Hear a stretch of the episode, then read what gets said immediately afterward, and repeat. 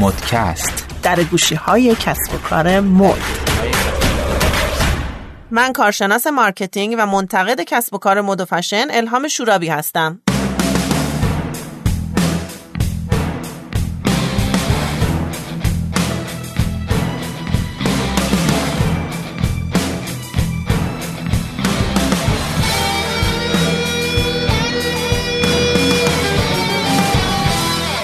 سلام به شمایی که دارید مدکست رو گوش میدین. من علی در کنار الهام با اپیزود جدید و یک موضوع جدید برگشتیم. توجه داشته باشید که تمام اپیزودهای مدکست رو می‌تونید از اپلیکیشن شنوتو و سایر برنامه های وابسته و پیوسته بشنوید.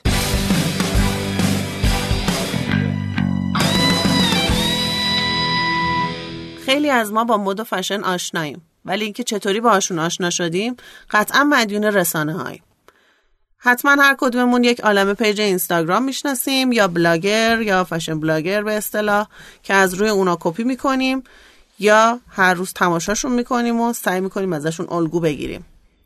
این یه واقعیت انکار ناپذیره که رسانه ها نقش خیلی مهمی توی دنیای مد و فشن دارن و قطعا از طریق همین رسانه هاست که باشون آشنا میشیم انتخابشون می‌کنیم و تصمیم نهایی رو در مورد خریدمون می‌گیریم.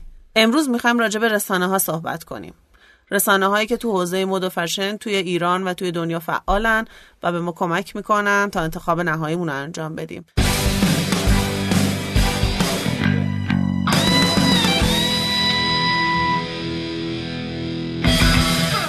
رسانه ها رو تقسیم بندی می‌کنیم خارجی ها و داخلی ها کدومشون راجع به ما صحبت می‌کنن؟ خیلی کم.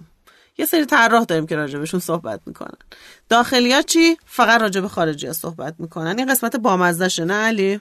واقعا جالبه برای منم. آره. خب ما یه عالم مجله داریم. یه عالمه در واقع رسانه داریم توی این حوزه و من دارم می‌خواد که تو یه مقدار شروع کنی راجبشون صحبت بکنی. خب من از مجله که خودم خیلی دوست دارم اول صحبت می‌کنم به اسم مجله ووک که founder این مجله یه خانمی به اسم آنا وینتور. مجله ووگ تقریبا توی تمام نقاط دنیا نسخه های مختلفی داره که خط و مشی مختلفی دارن. مثلا مجله ووگ فرانسه هنوزم که هنوزه برای کاورایی که تهیه می‌کنه روی جلد مجله از عناصر زنانگی و اروتیک استفاده می‌کنه که خیلیا مثل آمریکایی باش موافق نیستن و هنوز آمریکایی برای مجله ووگ آمریکاشون توقع دارن که المانهای قدرت زن روی مجلشون بیشتر نشون داده بشه. و البته یه چیز جالب دیگه هم که هست چند تا از کاورهای مجله ووگ رو دالی طراحی کرده. آنا وینتور هم که یه چهره iconic بین تمام دنیای مد و فشنه که با یه مدل موی ثابت و عینک دودی معروفش همیشه توی خط اول fashion show هستش که بقیه رو قضاوت کنه. جالبه که بدونین یه فیلم هم در مورد این شخصیت ساخته شده با بازی مریل استریپ به اسم Devil Wears Prada و یه چیز جالب دیگه که راجع به این شخصیت بگم اگر کارتون شگفت انگیزا رو دیده باشین اون خانومی که لباس شگفت انگیزا رو طراحی می‌کنم با توجه به چهره این خانوم طراحی شده. خب یه چیز شخصی هم بگم که من خودم ووگ بریتانیا رو بیشتر از بقیه نسخه ها دوست دارم. چرا؟ به خاطر سبک و سیاق عکاسی فشنش بیشتر دوست دارم. خب مجله دیگه ای که می‌خوایم بهش بپردازیم مجله ال هستش که به معنی she یا اوی زنانه است. از سال 1945 شروع به کار کرده و تمرکزش بیشتر روی lifestyle و سلامت و سبک زندگی و کمتر به فشن پرداخته شده. این هم مثل مجله ووگ نسخه های مختلفی توی دنیا داره و جالب اینه که وارد بخش های دیگه مثل طراحی دکوراسیون خونه و معماری داخلی هم شده. مجله بعدی مجله هارپر بازاره که مجله زنان آمریکاست که از سال 1867 داره شروع به کار می‌کنه و برای طبقه متوسط رو به بالاست. این مجله توسط برادران هارپرز انتشار پیدا کرد که جالبه که بدونی الگوی شکلیش از یه مجله آمریکایی خیلی قدیمی تر به اسم در بازار بوده. از شاخصه های این مجله که خیلی مورد توجه هست اینه که یه عکس خیلی iconic از آدری هپبورن توسط عکاس خیلی معروف فشن به اسم ریچارد اودون روی این مجله منتشر شد و خیلی طرفدارای بیشتری رو جذب کرد. و اندی وارهول هم که خیلی کاور برای این مجله طراحی کرده که ایشون هم یکی از آیکون های فشن هست خب حالا میریم سراغ مجلات آنلاین. درسته الهام جان؟ بله. خب مجلات آنلاین عموما خارجی ها همون مجلات آفلاینشونه که به صورت آنلاین توی سایت ها حالا واسه دانلود گذاشته میشه یا باید یک credit ی بخرن اون رو بخونن.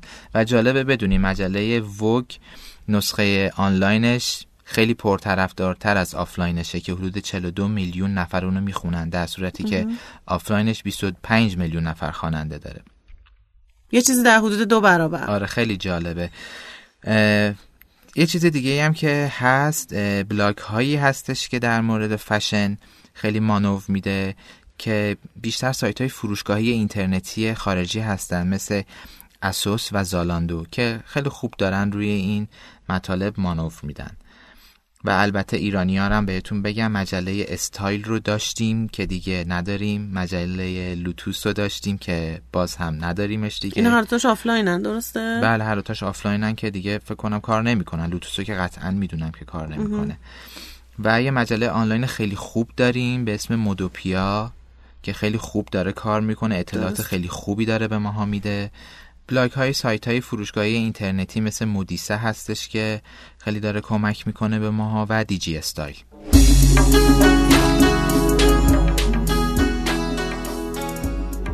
خب نکته جالبی که توی تمام این مجلات آفلاین وجود داره و می‌تونم بگم که نقطه قوتشون بوده برای اینکه بتونن خودشون رو نمایش بدن کاورشونه. در واقع عکاسای مطرحی توی دنیا بودن که از روی همین کاورهای روی مجلات شناخته شدن و استفادهشون از سلبریتی ها بوده درست علی؟ بله استفاده که از این افراد روی جلد مجلات شده که قطعا خب مجانی هم نبوده البته. بله. می‌تونیم بگیم که خود اون افراد هم می‌تونستن رسانه باشن. یعنی یه رسانه تو رسانه ای شده.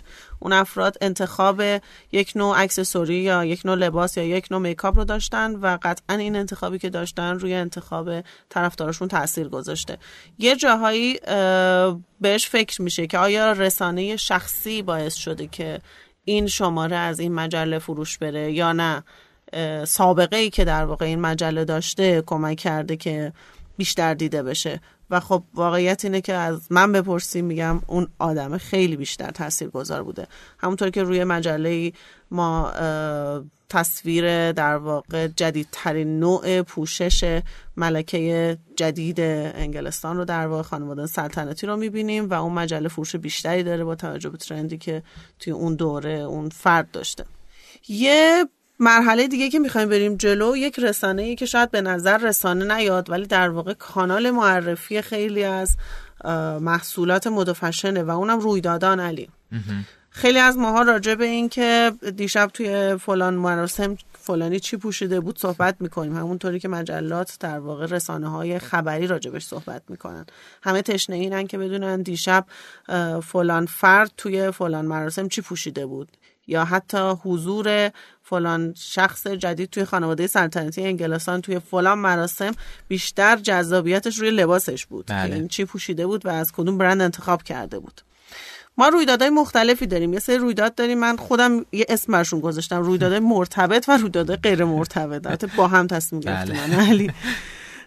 رویدادهای مرتبطی کاملا مشخص رویدادهایی که در واقع برای بررسی طراحی و اون لباس یا اکسسوری مشخصا تعریف میشن و اجرا میشن و شاید در بعضی موارد حتی به صورت مسابقه طور باشه که معمولا کنارش یک سری ورکشاپ و کارگاه و اینها هم برگزار میشه. و خب از افرادی که سلبریتی هستن استفاده میشه هم در حالی که اکثرشون مدل های بین المللی هستن و تاپ مدل های بین المللی هستن که میان و اونجا روی کتفاکا و اینها لباس رو عرضه می‌کنن. غیر مرتبط ها میشن مراسمی که مشخصا راجع به لباس یا مد و فشن نمی‌خوان صحبت بکنن ولی دقیقا این حاشیه میاد و سوار اون موضوع میشه. مثل اکثر برنامه ها و مسابقاتی که سالیانه برگزار میشه مراسمات حتی رسمی و سیاسی که توی اون مراسم هم همیشه کنارش موضوعات و هواشی مختلفی راجع به لباس و نوع پوشش اون فرد راجع به صحبت میشه و خب این هواشی بعضی وقتا کاملا دستکاری شده و با عمد و قصده. من می‌خوام از معرفی یه سری در واقع تو سطح بین المللی به صورت رویداد یا ایونت مد فشن صحبت کنم و بعد بشینیم یه مقایسه بکنیم با هم. علی راجع به اینکه اینا چه تفاوتهایی داریم و اینکه چرا ما یه جاهایی نمی‌رسیم به اونها. CFDA انجمن طراحان مد آمریکا که در واقع سالانه توی نیویورک برگزار میشه و این انجمن شامل طراحهای خیلی خفنی مثل زاک پوزن و کارل هررا و رالف لارنه. که در واقع انگلیسیش میشه Council of Fashion Designers of America. و این مراسم برگزار میشه برای اینکه مشخصا روی طراحی تمرکز داره و سالانه فشن ویک دارن. در واقع یک رویداد رد کارپت دارن که توی اون طراحا میان لباساشون رو تن کاملا مدل های حرفه بین می‌کنن و راجع به اون دیزاینرها نظر میدن. که این مشخصا راجبه طراحی لباس هست. یه فرش قرمز متگالا داریم یا متبال که توی در واقع گویش آمیانه به متبال هم معروفه که این فرش قرمز هم مراسمیه که سالانه برگزار میشه مؤسسه لباس موزه هنر متروپولیتن نیویورک برگزار می‌کنه و تمام آیدی و درآمدش در واقع میره برای همین مؤسسه و همین موزه. که معمولا یه تمی رو تعریف می‌کنن سالیانه که همه میرن روی همون تم طراحی می‌کنن اما اینجا دیگه ما مدل نداریم. ما سلبریتی داریم که اون لباس ها رو تنشون می‌کنن.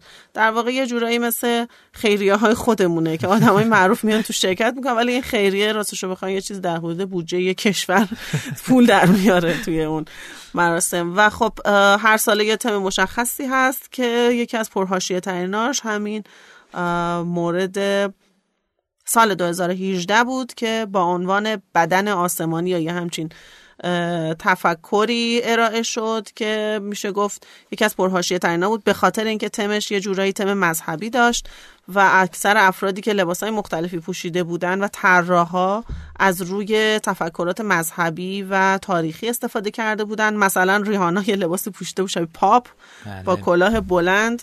کیتی پری یه لباس شبیه فرشته پوشیده بود که خب بال هم داشت. و جارد لتو مرد اول زیبایی دنیا که لباسی شبیه مسیح پوشیده بود در یک المانی از مسیح داشت با اون تاجی که روی سرش بود و اینها. و این بیشتر حاشیه ساز شده بود که آیا دارن اینا تفکرات مذهبی رو به سخره می‌گیرن توی این فضا یا نه.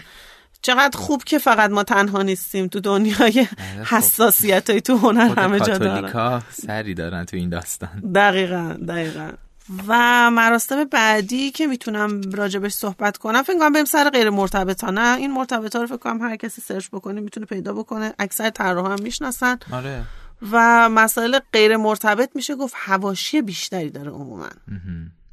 ما یه مراسمی داریم به اسم مراسم اسکار که می‌تونم بگم از یک ماه قبلش تا یک ماه بعدش همه دارن راجبش صحبت می‌کنن.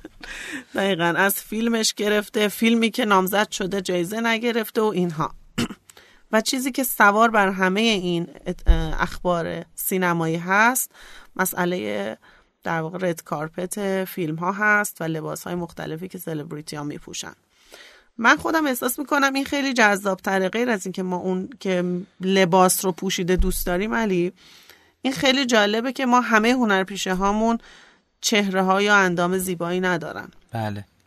و همشون توی سن و سال جوون نیستن.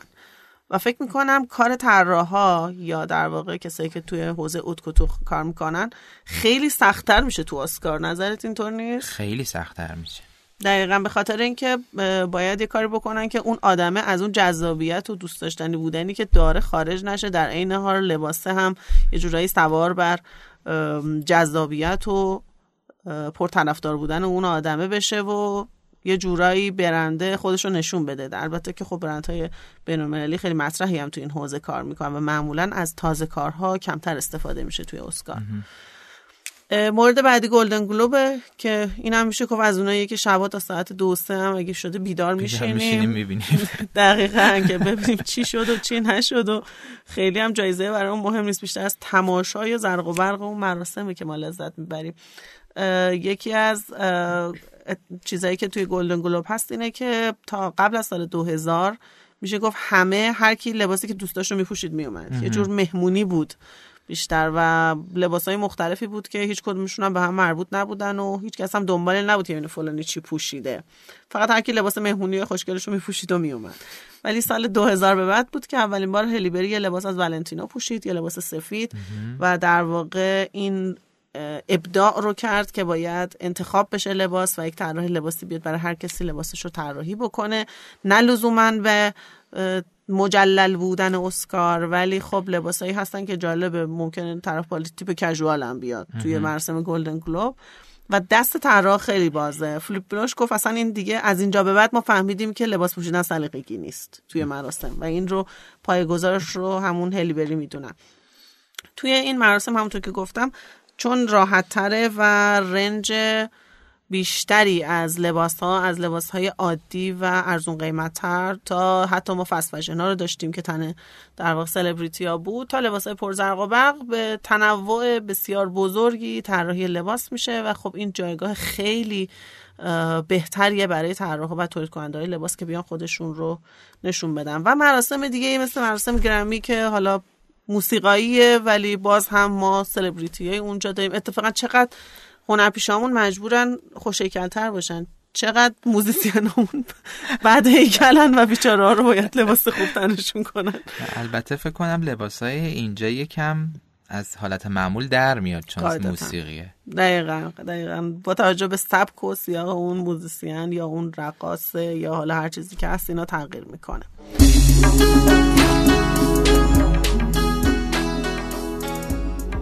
خب ما توی ایران هم یه سری رویداد داریم بله. که چرا میخندی؟ رویدادمون کمه. آره رویدادمون توی ایران خیلی کمه ولی خب هر کشوری رویدادش کمه. مثلا من می‌خوام کشوری مثال بزنم. تو کل استرالیا یه رویداد سالیانه برگزار میشه که رویداد سوارکاریه. ولی سال هاست که مرسوم مر... همه تماشاگرها چون اونجا یه چیز رسمی دیگه سوارکاری. تمام تماشاگرها از اشخاص سیاسی و اشخاص هنری و آدمای عادی دقیقا مثل رد کارپت لباس رسمی بسیار شیک میپوشن توی طراحی لباس. خب البته می‌دونیم که استرالیا هم جز صادر کننده های برتر لباسه. و به شکل رد کارپت میان و بعد میرن میشینن تماشای مسابقات سوارکاری رو می‌کنن که اینم سالیانه توی ملبورن برگزار میشه. این روزم تعطیل رسمی هست توی استرالیا. نمی‌دونستم. دقیقا.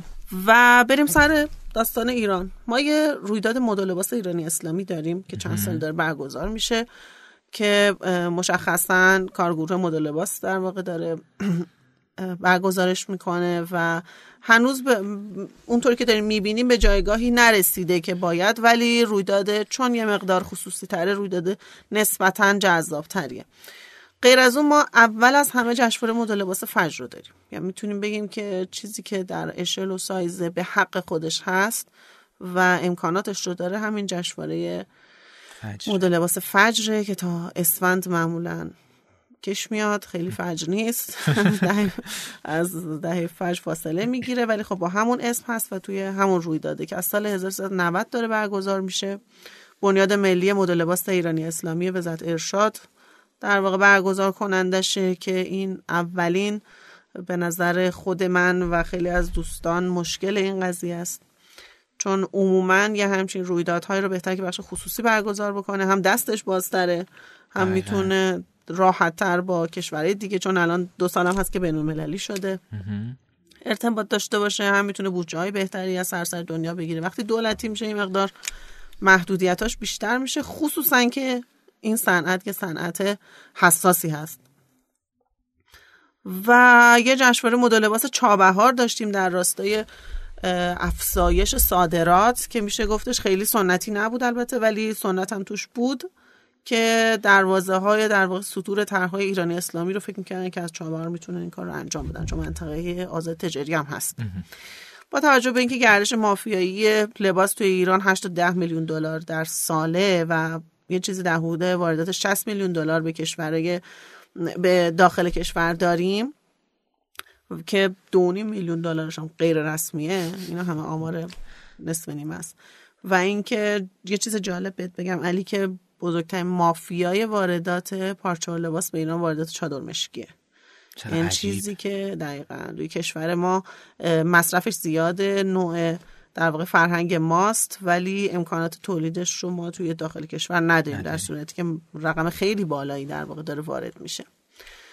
رویدادهای ما دیگه بقیهشون میرن تو جشنواره‌های دانشجویی و که آره طراحی انجام میشه و همونجا هم توی اپیزود قبلی گفتیم خیلی ما دانشجوی کارآمدی نداریم. خروجی ندادیم از دانشگاه هم با توجه به این داستان ها.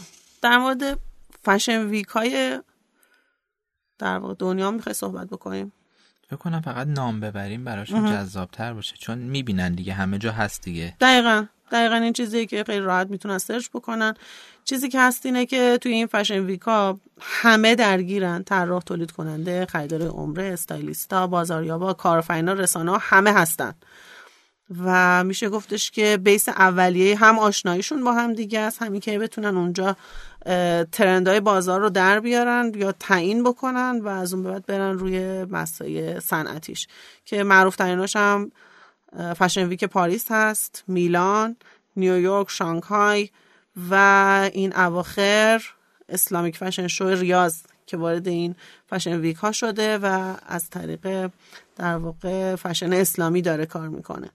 نکته که خیلی جالبه برای خود من اینه که fashion week پاریس و میلان اکثرا از روی کارآموزا و طرحهای دانشجوها رو میاره وارد می‌کنه و سعی می‌کنه تو کارگاه های جانبی از اینها استفاده بکنه و اینها رو در واقع معرفی بکنه.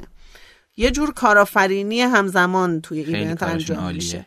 دقیقا فقط از طراحهای مطرحشون در واقع استفاده نمی‌کنن و سعی می‌کنن از دانشجوی توانمندشون هم بیارن توی این حوزه استفاده بکنن. خب بریم سر بقیه رسانه ها دیگه چیا داریم؟ رسانه بعدی فضاهای مجازی و آها. social media هاست که میشه بهش اشاره کرد. خب الان فکر می‌کنم امروزه روز هممون با اینستاگرام و توییتر و پینترست و این چیزا درگیریم. دقیقا. خب معمولا همه گوشی دستشونه دارن اینستاگرام چک می‌کنن.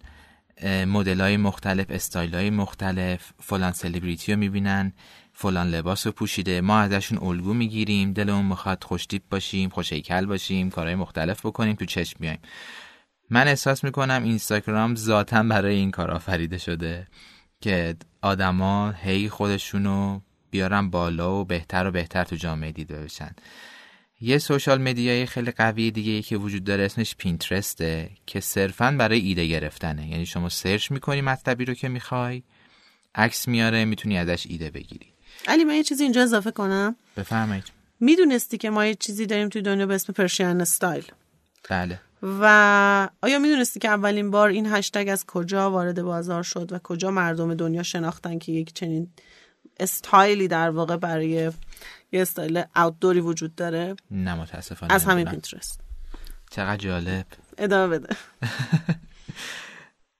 خب ما توی این حوزه مخصوصا توی اینستاگرام و یوتیوب یه سری fashion blogger داریم که خب میان event ها رو معرفی می‌کنن یا خودشون founder ن. founder یه محصول lifestyle ی beauty هستن که میان به ما یه خط و مشی میدن در این باره. یه سری کانال هم هست توی یوتیوب که چه برای آقایون چه برای خانوم ها که باز میان میگن که چی بپوشیم توی سر کار خوش تر باشیم چه عطری بزنیم هم چجوری رفتار کنیم که حالا خانمی که سر کار در کنارمون هست نمی‌دونم از همون آزاری نبینه یا از این داستان ها و یه چند تا سایت و پیجای اینستاگرام داریم که دارن تو این حوزه خوب کار می‌کنن ایرانی که باز می‌تونم به مودوپیا اشاره کنم. چی بپوشیم؟ شیکوپیک شیک آرت و از این دسته. چه خوبه که بهمون معرفی کنن بقیه رو چون برنامه بعدی ما اینه که با یه سری از این دوستان در واقع دعوتشون کنیم اینجا. اگر دوستان توی کامنت ها معرفی کنن به ما که چه آره مجلاتی رو می‌شناسن کمک می‌کنه خب خیلی نکته جالبی من یه جا خوندم و اینکه متوجه شدم که توی تمام این شبکه های اجتماعی موجود توییتر ووگ از همه فعالتره.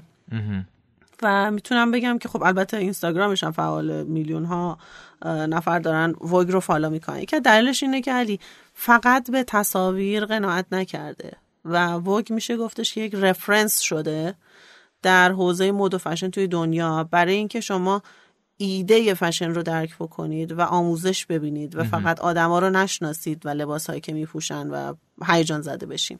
در واقع میشه گفتش که خودش تبدیل به یک دانشگاه شده. افرادی که توییتر توی توییتر هستن خب مشخصن فقط دنبال تصویر نیستن. افرادی که مقدار اهل تفکر بیشتری هستن اهل اخبار و نوشتن هستن نه فقط خوندن. و اینکه یک مجله مد فعالیتش توی توییتر بالاست. نشون دهنده اینه که مخاطب بیشتری هم داشته توی اون حوزه و علاقمندان بیشتری به خوش جذب کرده.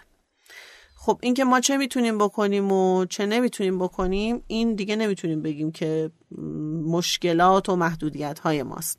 ما قطعا روی مجلات آفلاینمون نمی‌تونیم از عکس سلبریتی هامون با لباس های فاخر استفاده بکنیم. قوانینش رو نداریم.